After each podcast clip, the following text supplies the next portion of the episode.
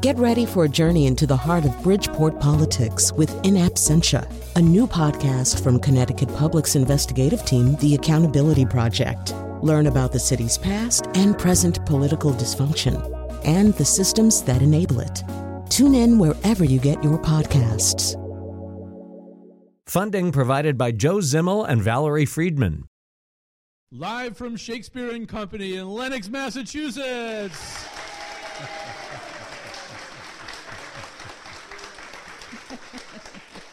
This is to establish that we are actually here and there are other people here.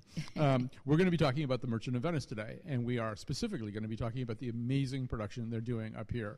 It, if you think you've seen Merchant of Venice, and you haven't seen this production, then you haven't entirely uh, seen all the ways that it can be. I will, I will say, just not to give away anything, but I think it's the only production of Merchant of Venice which opens with Uptown Funk, the Bruno Mars composition. I've seen that used in Troilus and Cressida, but not in Merchant of Venice.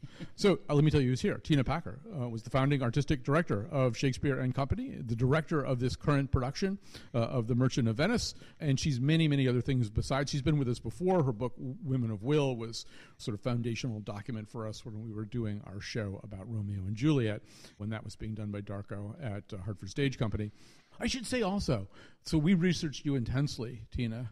Yes. Were you actually in Doctor Who, like the original Doctor oh, Who? Oh God. but the, no, but you- Not the original, the second one. S- Patrick, Patrick Troughton Yeah. was my Doctor Who. But you're like nerd royalty. yes, that I am. Yeah, there's like people who just when want to I was touch you. teaching at MIT, I never got any respect till they suddenly discovered I was a Doctor Who lady or whatever Right. you want to call them. And then they made you like a dean or something. Yeah, just to- yeah. no. then, then I said, the, then they started listening to me. There are people who are completely unreasonable on the subject of Doctor Who. They are, Yeah. they are. Uh, Jonathan Epstein uh, is with us. He is the amazing uh, Shylock in this production. It's, I think, not the first time he's done Merchant of Venice.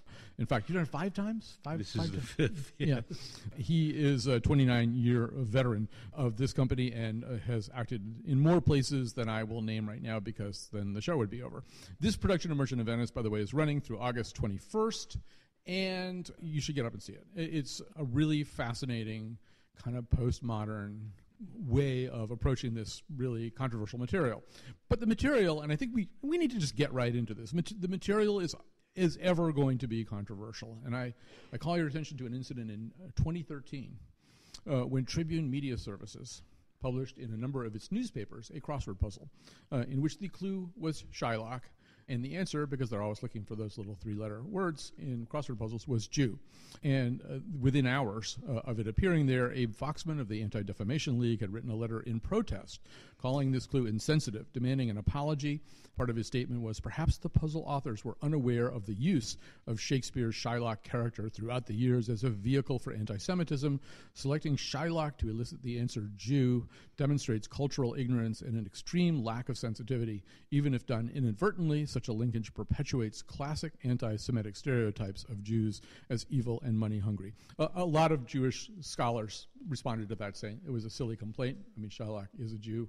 It doesn't really make any sense to complain that he's identified that way. But it, it's, Tina, it's an indication of just how loaded up this material is. That even in a crossword puzzle, in a pretty harmless sounding generic context, it still lights people's fuses. Yes, and one reason why I wanted to do it with Jonathan again, so I've only done it twice, but when I did it before, Johnny was Shylock before. So one reason I wanted to do it with him again was that I knew that we would be on a fairly even keel with this very painful material. And it's very difficult working on painful material with actors that you don't know or don't trust. So th- that tale you just told is legion. You mm-hmm. know, the, Colin, the, it it comes up in every way. I also want to say, though, in this production, we're not just examining the anti Semitism, we're examining the Semitism in as much as Shylock, in many ways, is the most attractive character, if I can put it like that. We're examining the sexism, uh, we're examining, because we have five nationalities, four dis- different ethnic groups, we're examining all the different racial disputes that come up, and it's a, a society built on slavery, which most productions don't normally bring, bring out, but which I do. So it's not just the anti Semitism, there's whole layers upon layers, and it's all a comedy,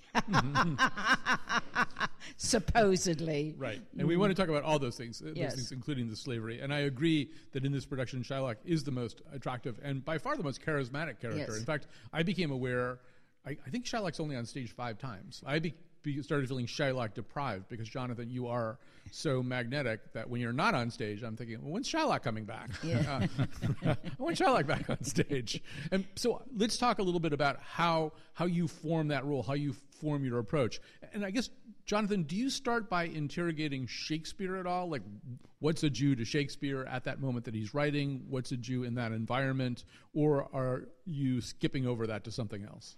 Well, I, I think I start with the language and I interrogate myself. The principle of the way we work is there's only me up here. And so I'm an absolute authority on how Shylock feels. He feels like I do. Mm-hmm. And when I say this, I feel this, that's authoritative. Mm-hmm. And then Tina will say, well, can you think also about this? And then, I'm, then my feeling might change. But I'm speaking out of a condi- I'm speaking specific language out of the condition I'm in, and the, the the act of speaking the language changes my condition. So, the the history of Shakespeare's relationship to the Jews is something that happens when we're talking about it. When we're actually in it, it never occurs to me. I'm in I'm in the event in relationship with my scene partners and the audience and speaking this language, which is tremendously evocative language. And honestly, as with a lot of Shakespeare, certainly King Lear would be another, certainly Othello's another, I would imagine Juliet's another.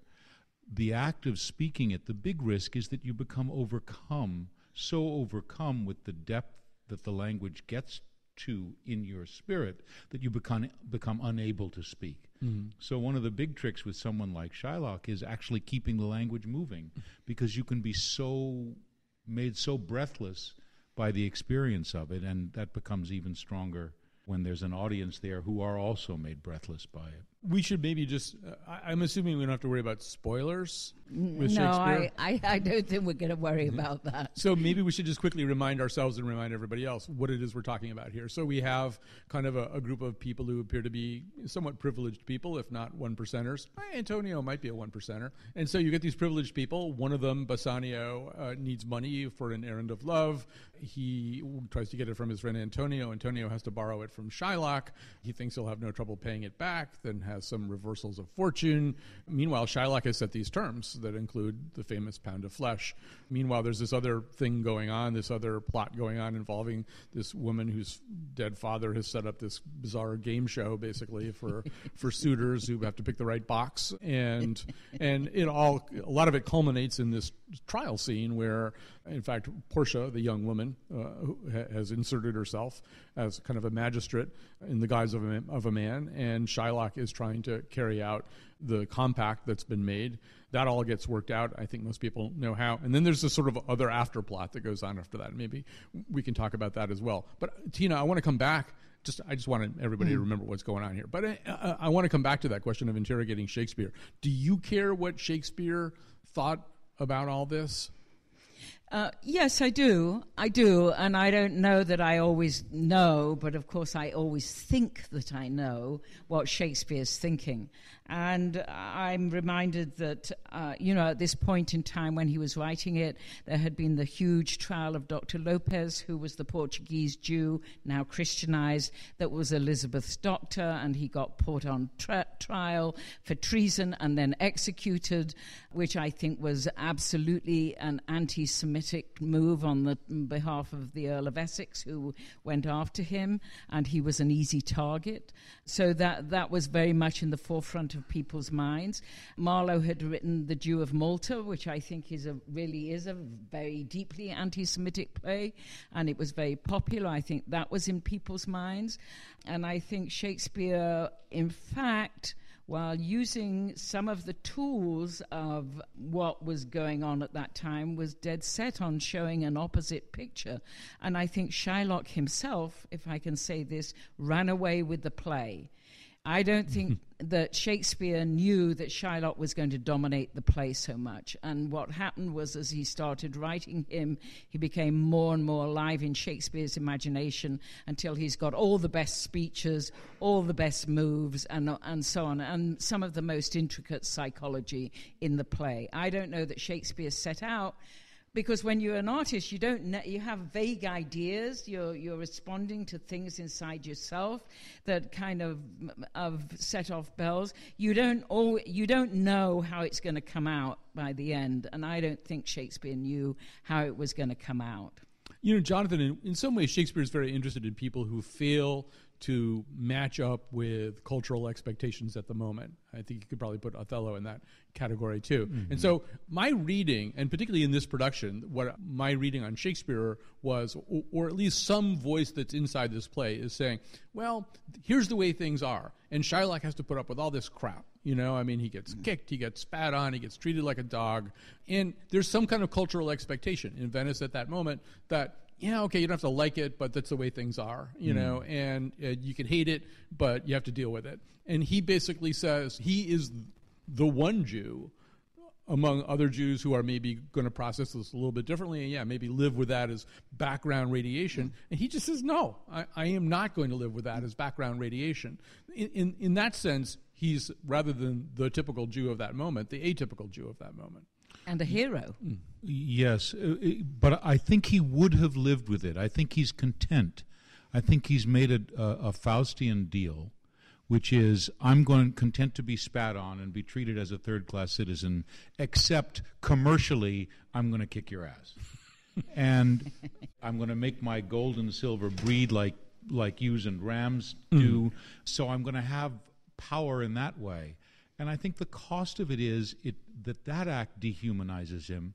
I think it probably makes him a less compassionate father. And the, he breaks when his daughter leaves. Mm-hmm.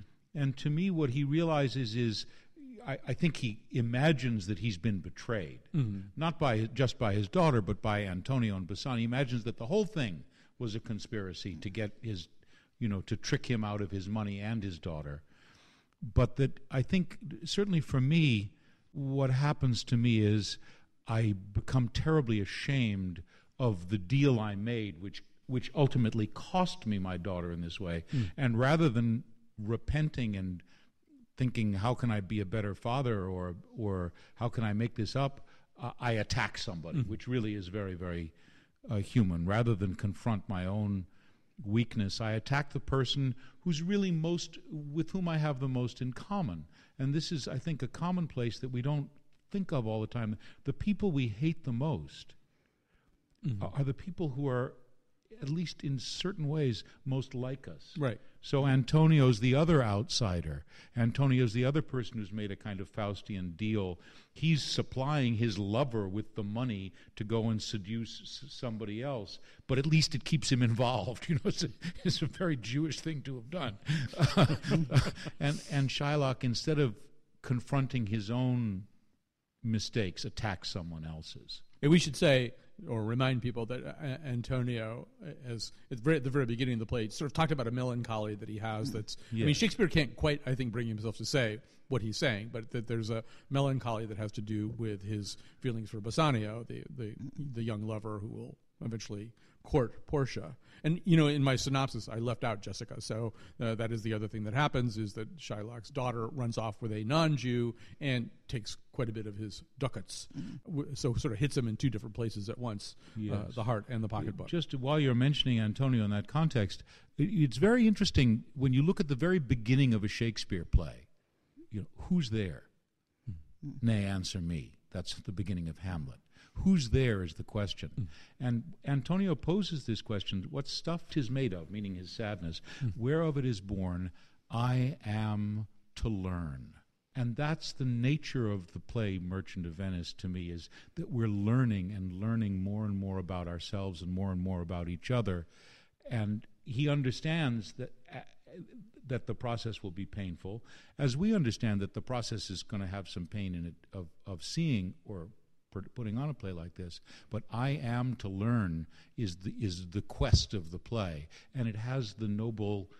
Uh, you experience this the sense of nobility that the word quest invokes. Uh, so many places I want to go. First of all, I want to remind people we're up at Shakespeare and Company in Lenox, and to that point, I think if you went out on the street, maybe not the streets of Lenox, where people are highly sophisticated and, mm-hmm. and, and living, you know, within a stone's throw of Shakespeare and Company, but out on the average street and ask people who is the Merchant of Venice, they'd say Shylock. You know, I think most of people course. they don't think it's Antonio. And it's the first thing Portia asks when she comes into the courtroom, yeah. which is the, which is the merchant here and which the Jew. Mm. And she doesn't know which one is which. Right. And you have to be pretty dense not to know which is which, but she doesn't know which is which. I want to talk about money for just a second here because uh, there's a lot of ways to look at the money in this play. And we keep trying to do this show about cultural interpretations of the 2008 financial crisis, mm-hmm. where Americans for the first time, maybe in a long time, started to see money as dangerous. Mm. So people started making movies like The Big Short and uh, 99 Houses and documentaries about about the, uh, the, the financial crisis. And you know, this is kind of The Big Short. Uh, one thing that I read, I was reading this uh, book. It's not out yet. It's called Shakespeare in Swahililand by Edmund Wilson Lee.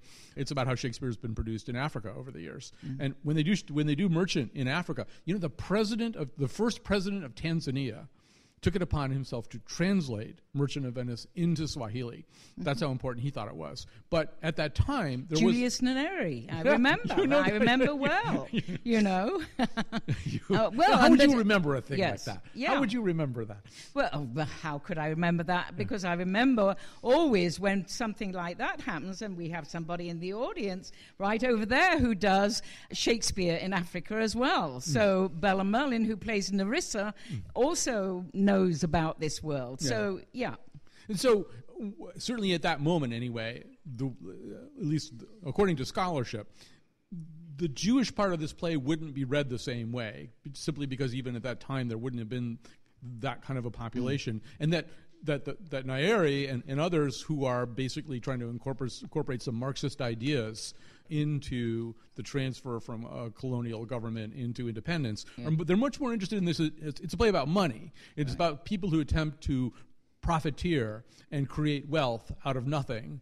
And they, they don't really care that it's somebody Jewish, right? It's a play for them about money. I don't know if you want to elaborate. You're nodding. That means you do.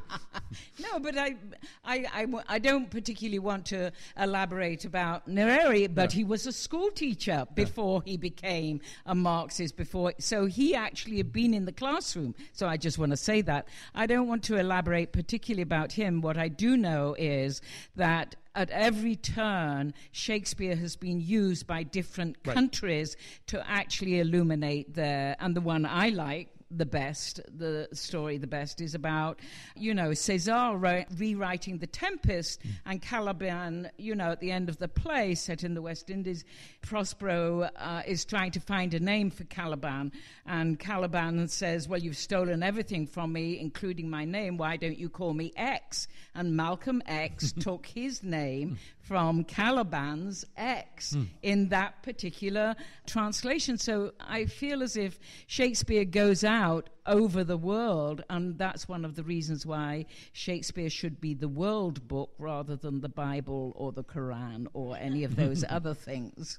So, but Jonathan, if you were to take all references to Jewish identity out of this play, now it's a play about Goldman Sachs, really, in Venice. It's about people people who maybe have no business complaining because they're already pretty privileged anyway. I mean, the mm-hmm. people who are doing the complaining, but they still they don't like it, right? They don't like it that this guy can jerk them around at the level of money, even though he's not really selling them anything or making them anything. Honestly, it's a failure of imagination. The the argument comes between taking interest mm. and venture capitalism. Mm. And venture capitalism is legal. If I invest in your voyage, I'm entitled to a share of the profits. Interest is a way of diversifying investment. And without it, what you get is class structure and stagnation because if you have no money, you have no way of ever getting any money.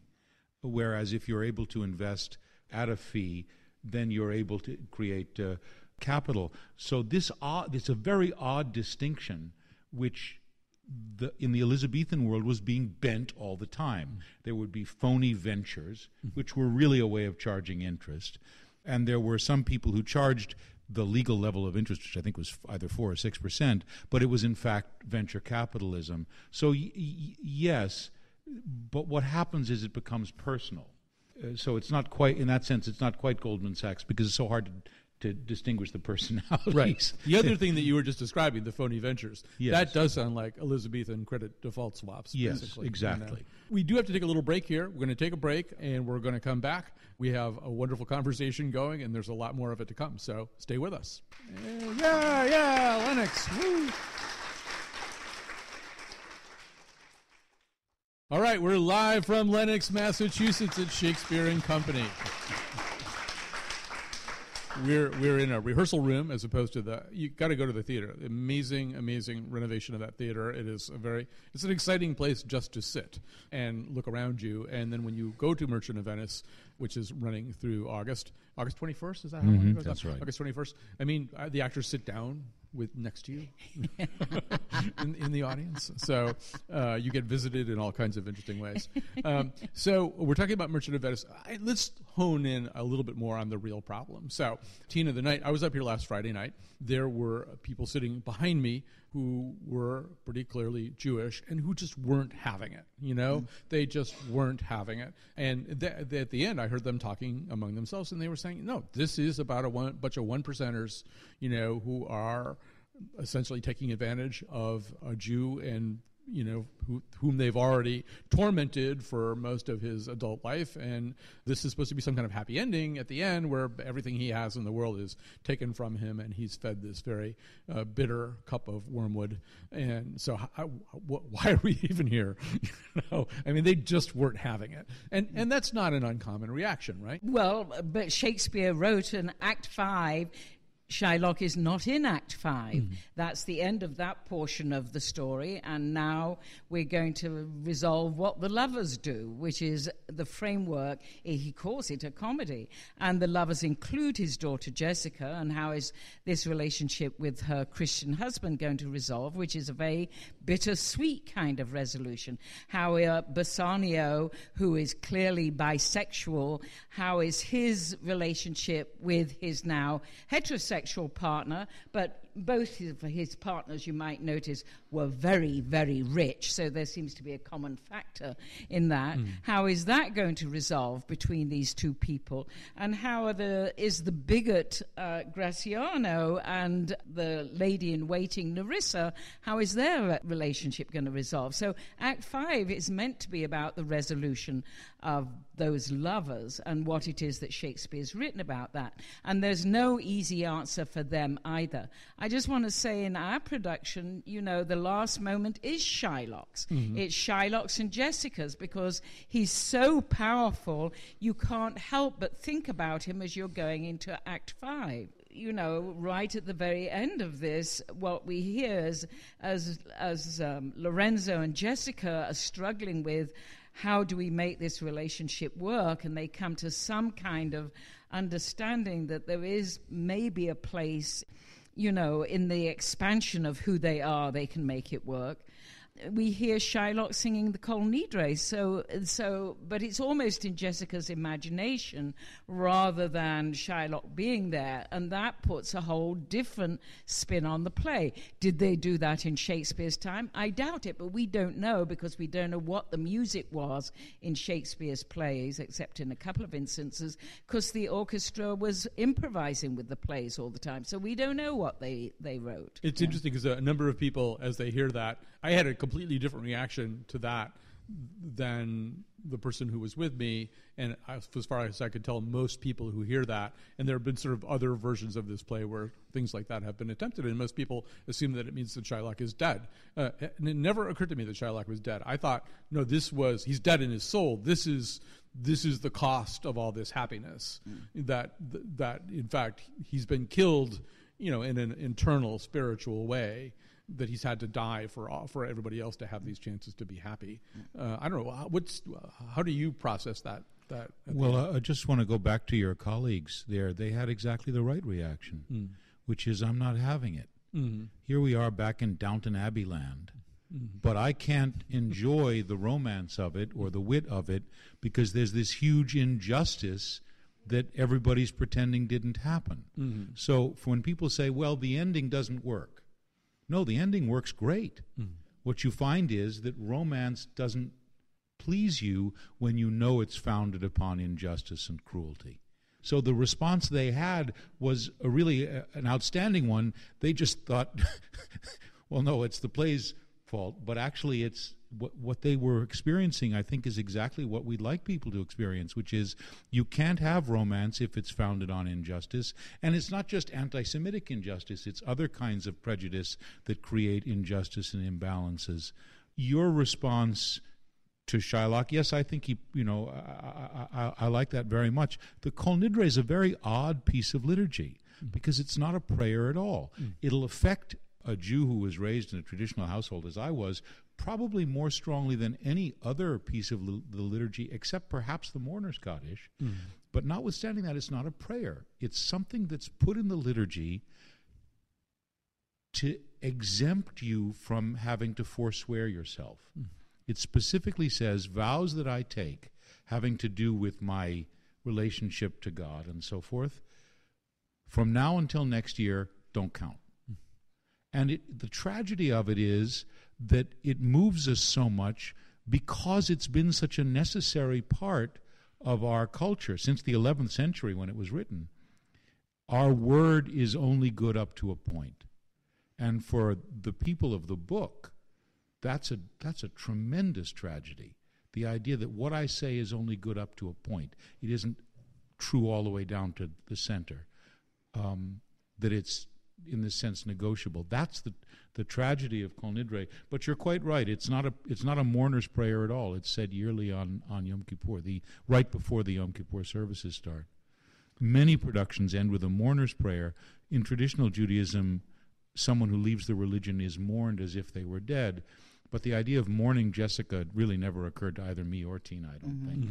Mm-hmm. Uh, this seems much more appropriate. First of all, I love the way that you just said this. Yeah, yes, you're not having it. You shouldn't be having it. And I think that's driven home by who the rest of these people are. I mean, you know, we've all managed to various ways to slight them in our description of them. To me, they're these trust fund punks that I see in Chelsea or the Lower East Side, kind of running around, eating at really expensive restaurants, and living in ten thousand dollar apartments that they're paying their, that their parents are. I mean, ten thousand dollars a month mm. apartments that their parents are paying for. That's that's who I think I'm seeing, and just that the kind of party atmosphere that you set up at the beginning, Tina, right. seems to suggest that. Yeah, too. no, I, I I agree with you. What I I do think is though even even those people you know in my socialist background i just want to i just want to damn them i actually think shakespeare's saying they too have souls they too still have to work out how these marriages are going to work mm-hmm. and although and what else can we do other than laugh mm-hmm. you know, and we need to laugh in order to move on. And, I, you know, I'm not without hope that Jessica and Shylock might not be reconciled and that he might not move and she might not move and they might, in fact, be pioneers in multiracial marriages or whatever it's called. yeah. So you're saying if you, if you prick Brooklyn hipsters, they also bleed?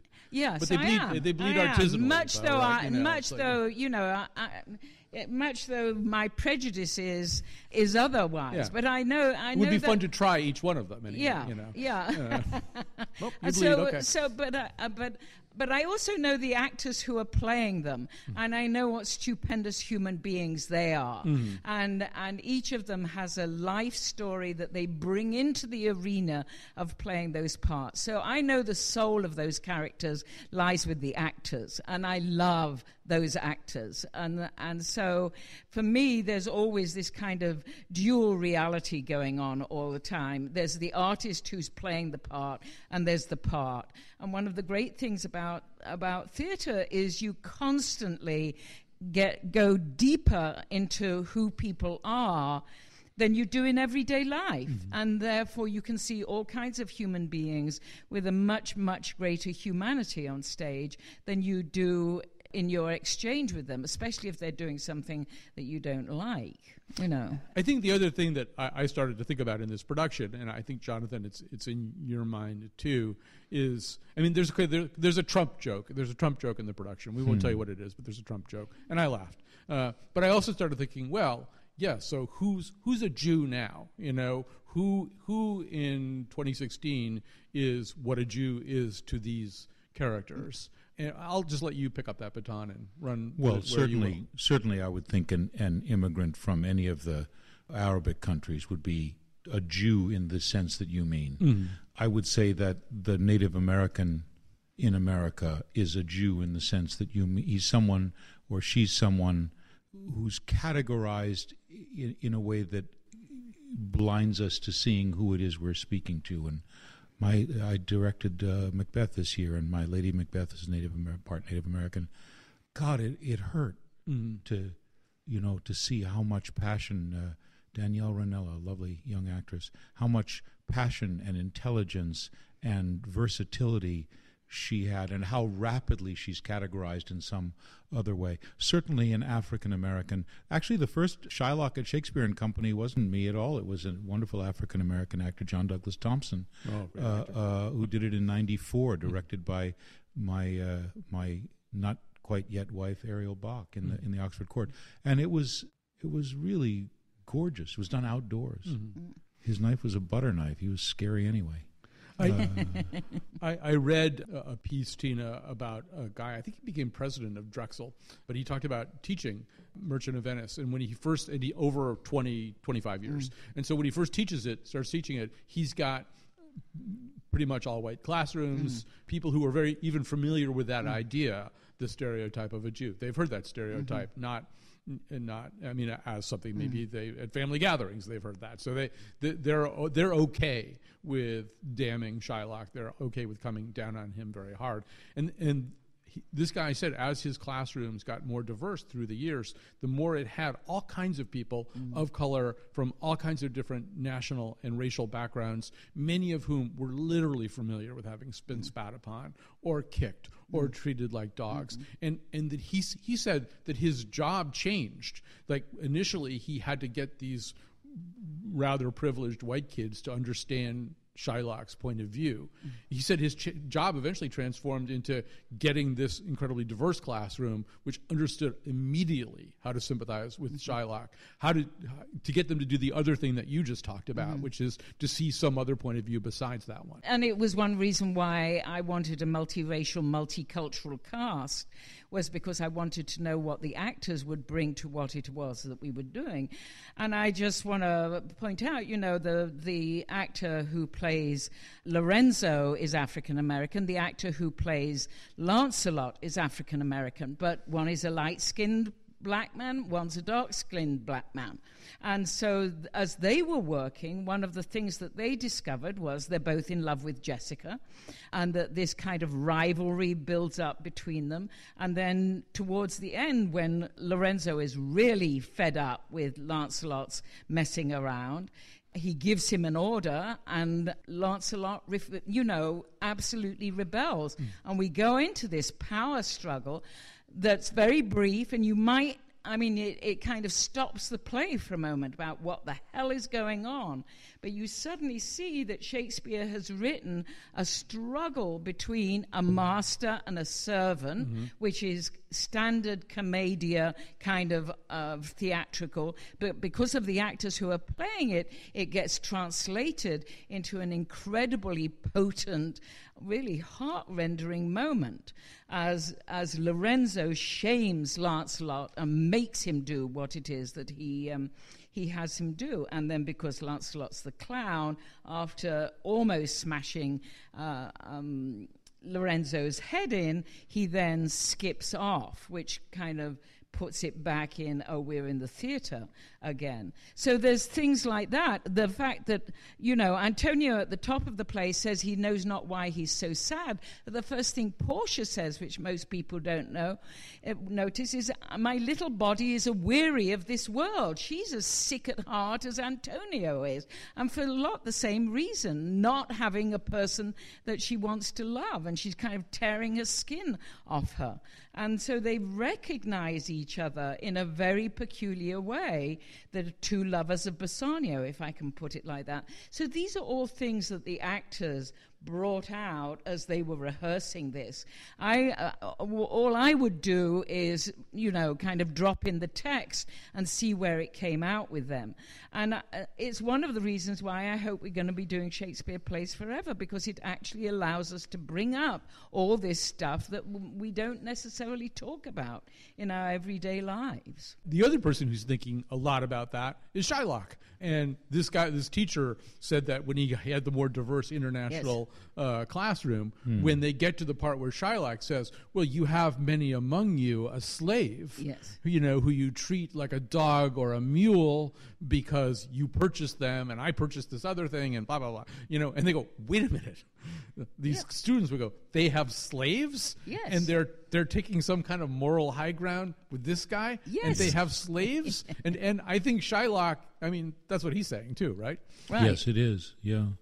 Yeah, and well, and it's why we put the slave on stage, so you act, it right. actually is manifested there, mm. you know, and it's for me one of the most powerful moments. Mm.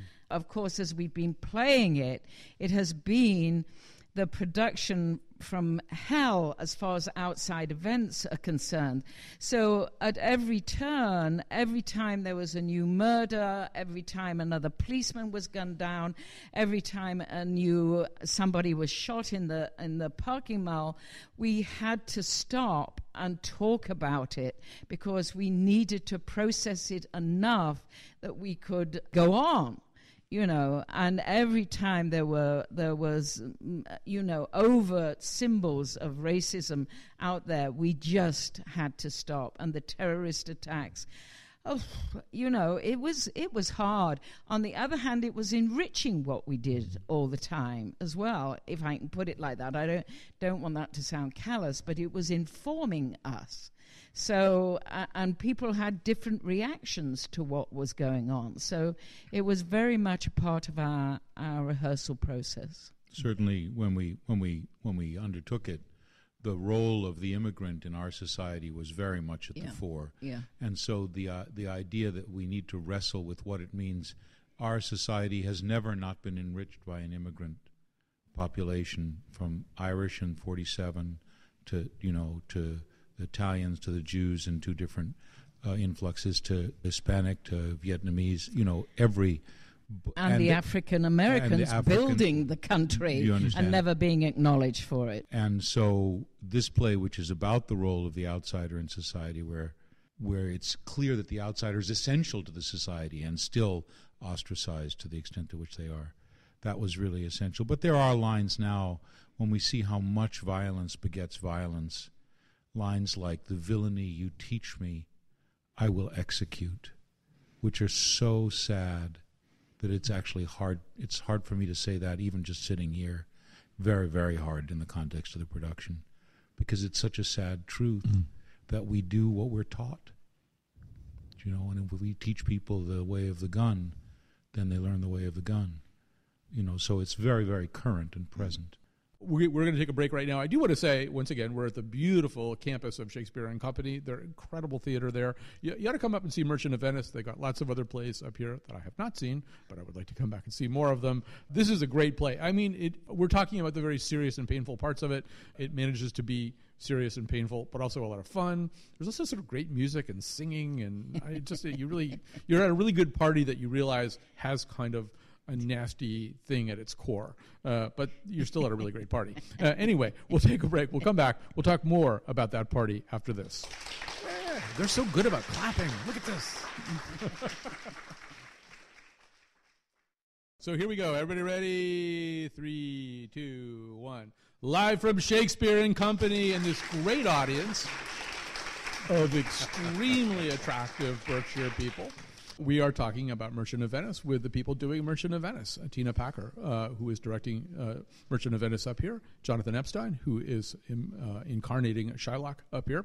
And we have one little more segment to go. Tina, I know just uh, as we were rounding out the last segment there, you had something else you wanted to say about Shylock as teacher. Yes, because one of the things that, uh, that Jonathan does, which I think is one of the best elements of the whole production, is that he's actually teaching us all the time. So, uh, so in the, you know, he's got a couple of famous speeches that he's doing, but he brings it out to the audiences and actually asking the, the, the, the whole audience, you know, why is it that you are feeling about me like this, you know? And so the hath not a Jew eyes uh, speech all goes out to the audience uh, as well as the people that are surrounding him on stage. And what you see as, as, as Shylock makes his way is that he's the principal teacher on stage. So all his rhetorical um, persuasion comes in the form of questions. And you really are forced to ask yourself those questions,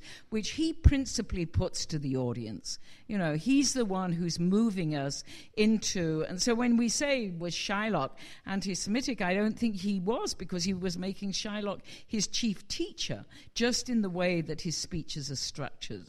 Well, it's also that whole idea. Once again, where you show it and who you show it to, it changes its spots a little bit. So, uh, one thing that I discovered was the Nazis really liked Shakespeare, uh, and they, they were fine. They were encouraged the staging of Shakespeare. They didn't like this play, and by 1938 they had banned it, removed it from libraries, and they didn't like "Hath Not a Jew Eyes" because they really didn't want that speech. They they, right. they they couldn't cut it because, as we said, Shylock only comes on stage five times. Mm. They didn't think they could cut it. Uh, they didn't like the speech, and they also didn't like the intermarriage. Uh, that those two things made them. They thought this was this very radical play about Jews getting out of control.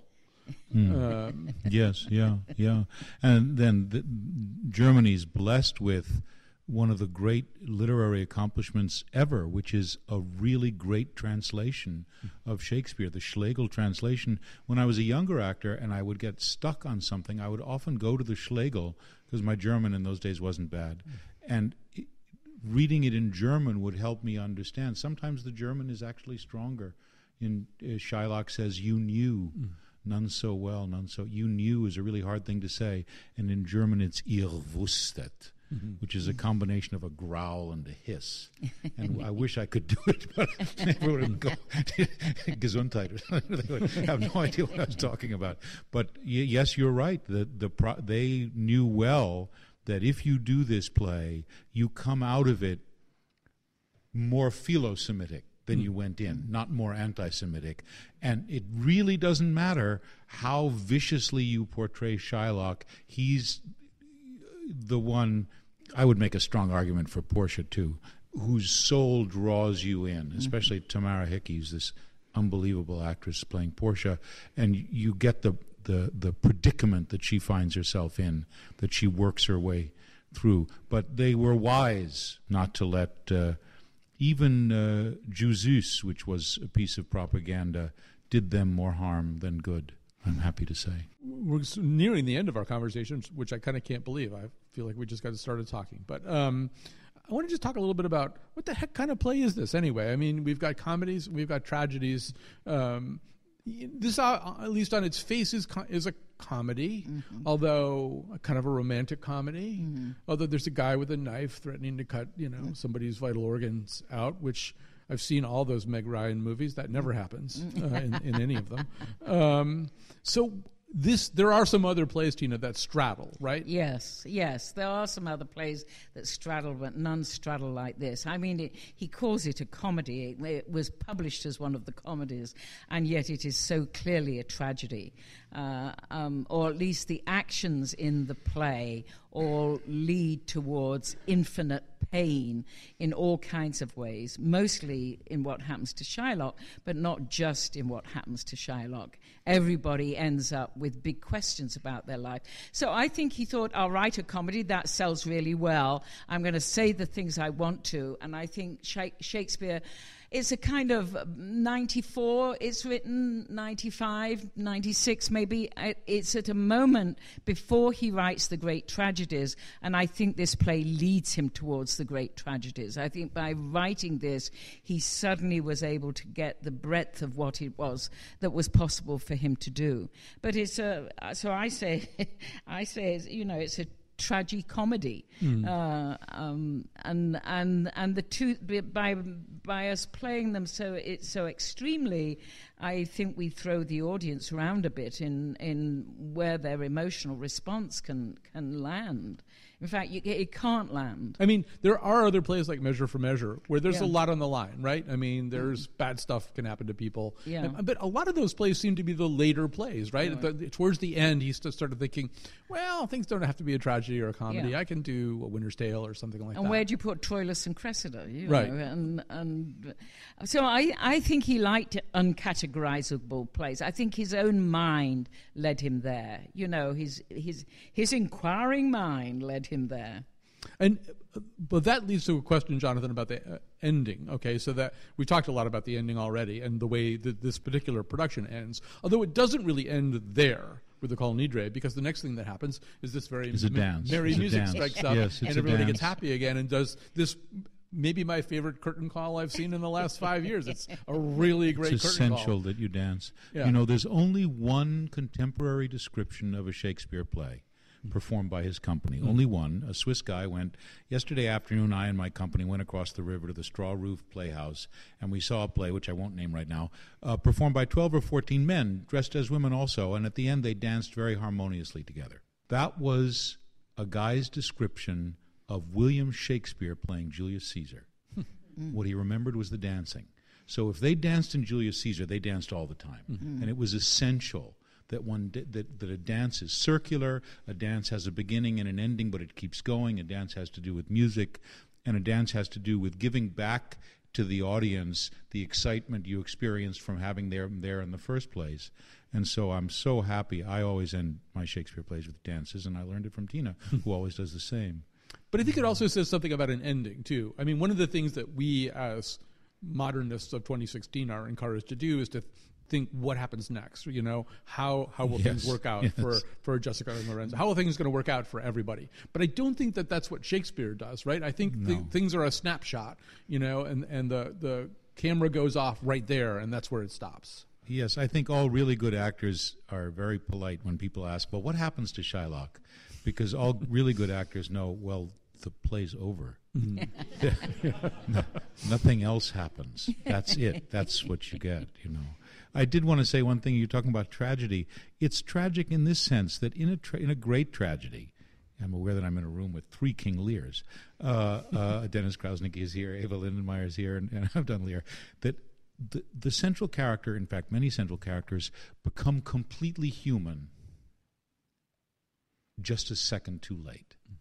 And what redeems them is the fact not that it's too late, but that they do become completely human. And I think that there's a moment of deep humanity for Shylock when Antonio says, I'm going to give you half the money back. If I can have the other half in use, I'll pay you interest, and I'm going to give it to your daughter at the, you know, and there's a moment of real, and then Antonio springs the big trap, and that poisons everything. But mm. there's a moment of really great humanity uh, right right near the end, and it's just too late for it to be enjoyed. The same thing I think happens to Lear. The same thing happens to Hamlet. Certainly, the same thing happens to Brutus, and I think obviously happens to Romeo and Juliet as well. And it's a redemptive moment because it's a moment of such great humanity.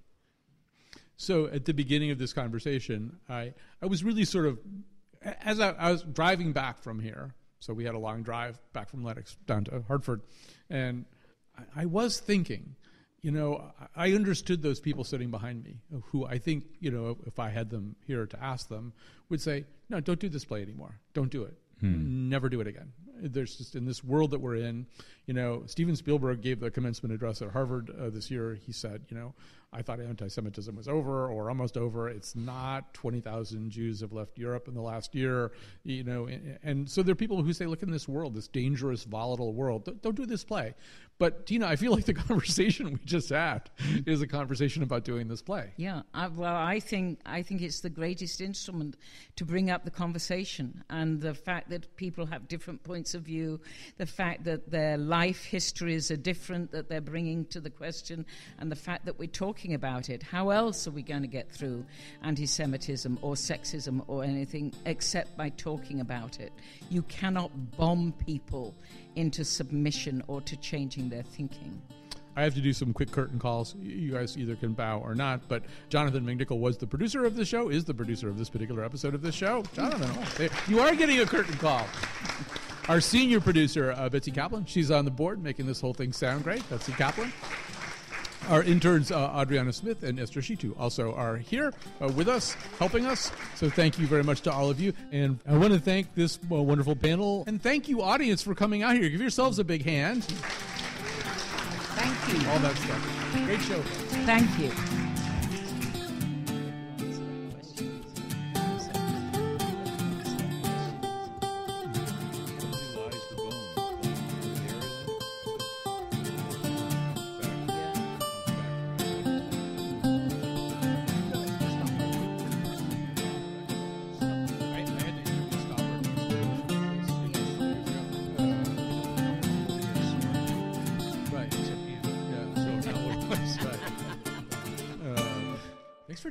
This. You great. To talk to someone who's actually seen the play. You have no idea how rare that is.